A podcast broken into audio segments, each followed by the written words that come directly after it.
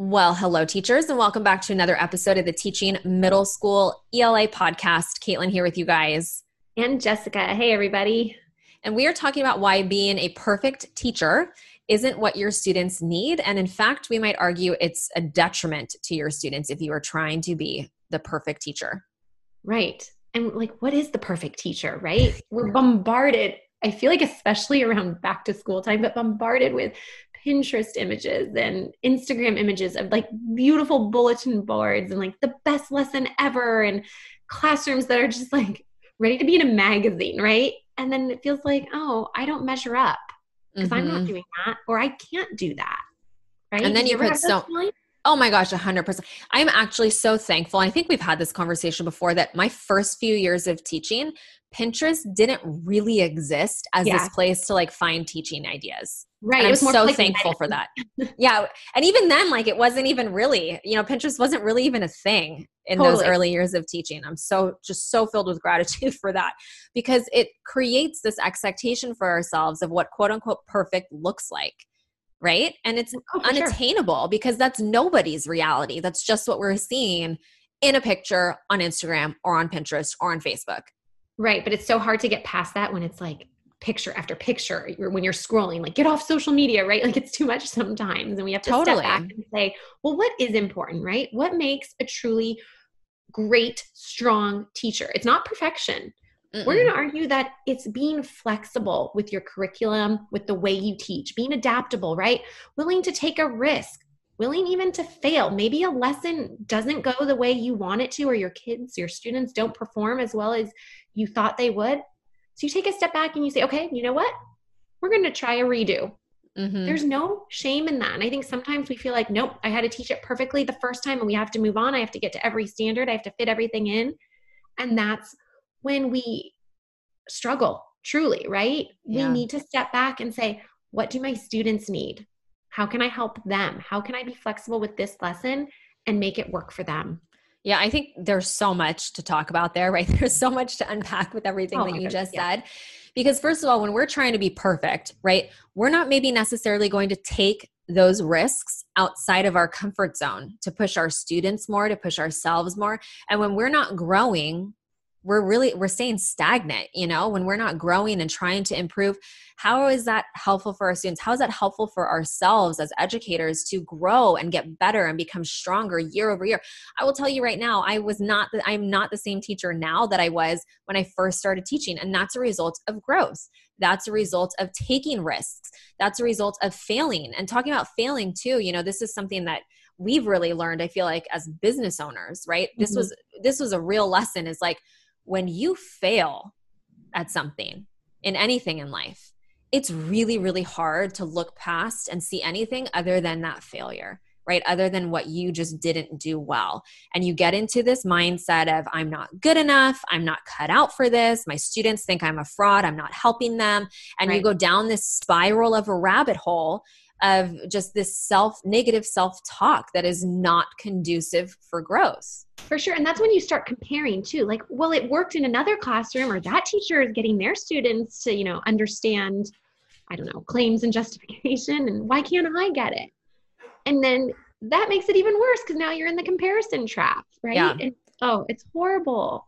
But I think you and I have both learned that when you fail, like it's actually a blessing in disguise, right? Yeah. Because you can take that step back and you can say, okay, what went wrong? What can I change for next time? And let me try again. Because when everything goes perfectly, right, quote unquote, what are you going to learn? You're just going to continue doing it that way. And maybe it's your perception that everything went perfectly. But if you asked your students, maybe they are like, no, I really didn't understand that at all. Or yeah. that was so boring, or whatever they say. So I think it's super, super important to kind of recognize when things don't go right and then reflect on them. Yeah, because that's we, when we grow, you know, sure. the most is what it, what is it that that success is a bad teacher? Absolutely. You know, and like you're so right that we aren't maybe even able to see when we think we're being quote unquote successful or perfect what actually could have been that was better. So when we are failing at something or when our students narratives that they submit to us are awful what's the lesson as the teacher that we are supposed to learn in that moment? And so that's something that we've really adapted is when things aren't going well when we're quote unquote failing at something instead of going directly to that i am terrible i am awful i can't do this this is the end of the world that whole perspective shifts now to being what am i supposed to be learning right now what is the lesson I'm supposed to take away from this? And so that perfectionism really hinders us from having that experience to being able to look at a failure through that lens because we're so concerned with being perfect that we're harming ourselves and we're ultimately harming our ability to educate our students to the highest capacity in our classrooms. For sure. So let's like let's dive into that a little bit more. Let's take an example and kind of explore what that might look like. Um, and so you mentioned narrative writing, so let's go with that, right? Sure. I know I worked in a classroom once where um, narratives were taught at the beginning of the year, and I was assisting with the ELA lesson. So the teacher had the unit planned out, and it was very well organized, and you know it, there was great stuff in it, but it wasn't clicking with the students, right? So they were writing every day, but in the end they didn't produce quality narratives that they were proud of that the teacher was proud of. It was almost like the unit just dragged on and on and on and there wasn't much to show for it. Like if you ask students what they learned they couldn't tell you. They'd say well i wrote. Okay right. but you know did you learn about dialogue? No. Did you learn about leads? No right? So it wasn't like this success of a lesson that everyone was hoping for.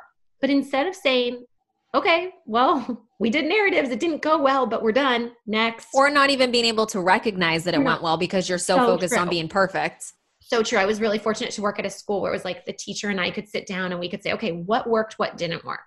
Uh-huh. And so we actually did that. And we were like, okay, we know the students can do better. We know we can make this better.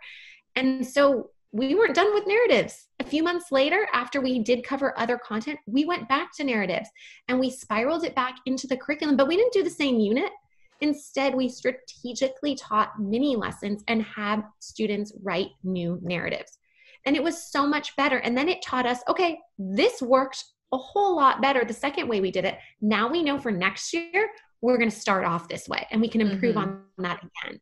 Mm-hmm. But I really appreciated that the teacher wasn't just like, all right, oh well, didn't right. go well, so I'll, I'll fix it next year. Well, yeah. No, what about these kids, right? So I think it's really important to be mindful of that, be open to trying again, and then actually doing it with mm-hmm. your current students. Totally. And so I guess our suggestion kind of to wrap things up with this concept, this, you know, idea of, of being perfect, being a detriment or trying to be perfect, being a detriment to your students, you know, is if you're feeling that way, if you're constantly feeling like I got to keep up with everybody on Instagram or I got to keep up with everybody on Pinterest or I got to be perfect or I'm worried about my principal coming in and being embarrassed or I'm frustrated because I'm not perfect, you know, let's take a step back, take a step outside of ourselves. Maybe where does that come from?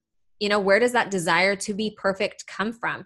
Is that from what you're seeing online? Is it from the people that you're surrounding yourself with? And try to pinpoint you know where that perfectionism stems from. I know it's something that i've struggled with myself and i'm jessica too. Oh my gosh yeah. For a long time and it's hard.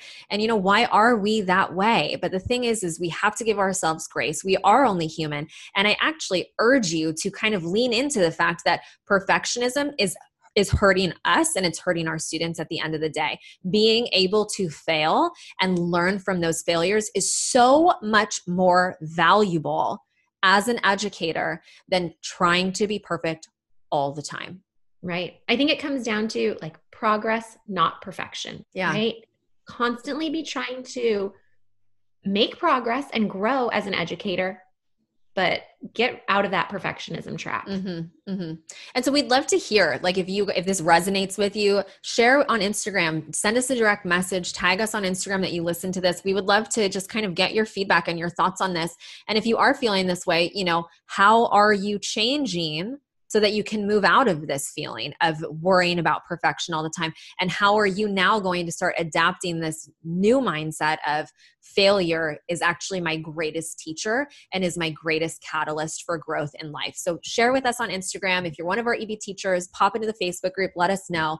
We just always love hearing from those of you who listen to our podcast.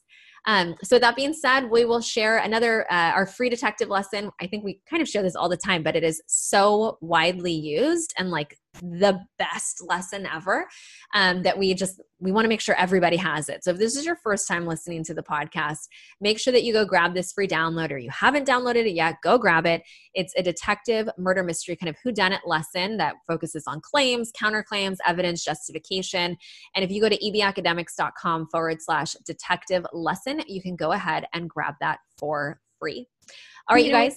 yeah, I sorry. Say, I kind of love that. Like, if you are a first time listener, definitely do go grab that, right? Because it talks right into this being adaptable, being willing to take a risk. You're trying a different lesson, right? And trying something new. I think here's a way to have a quick win. Yes. Get out of that so perfectionism trap and try something new. You never know how much you'll grow from it. Great connection. I love that, Jess. All right, you guys. Thanks so much for joining us, and we will see you next week on the podcast. Bye, everybody.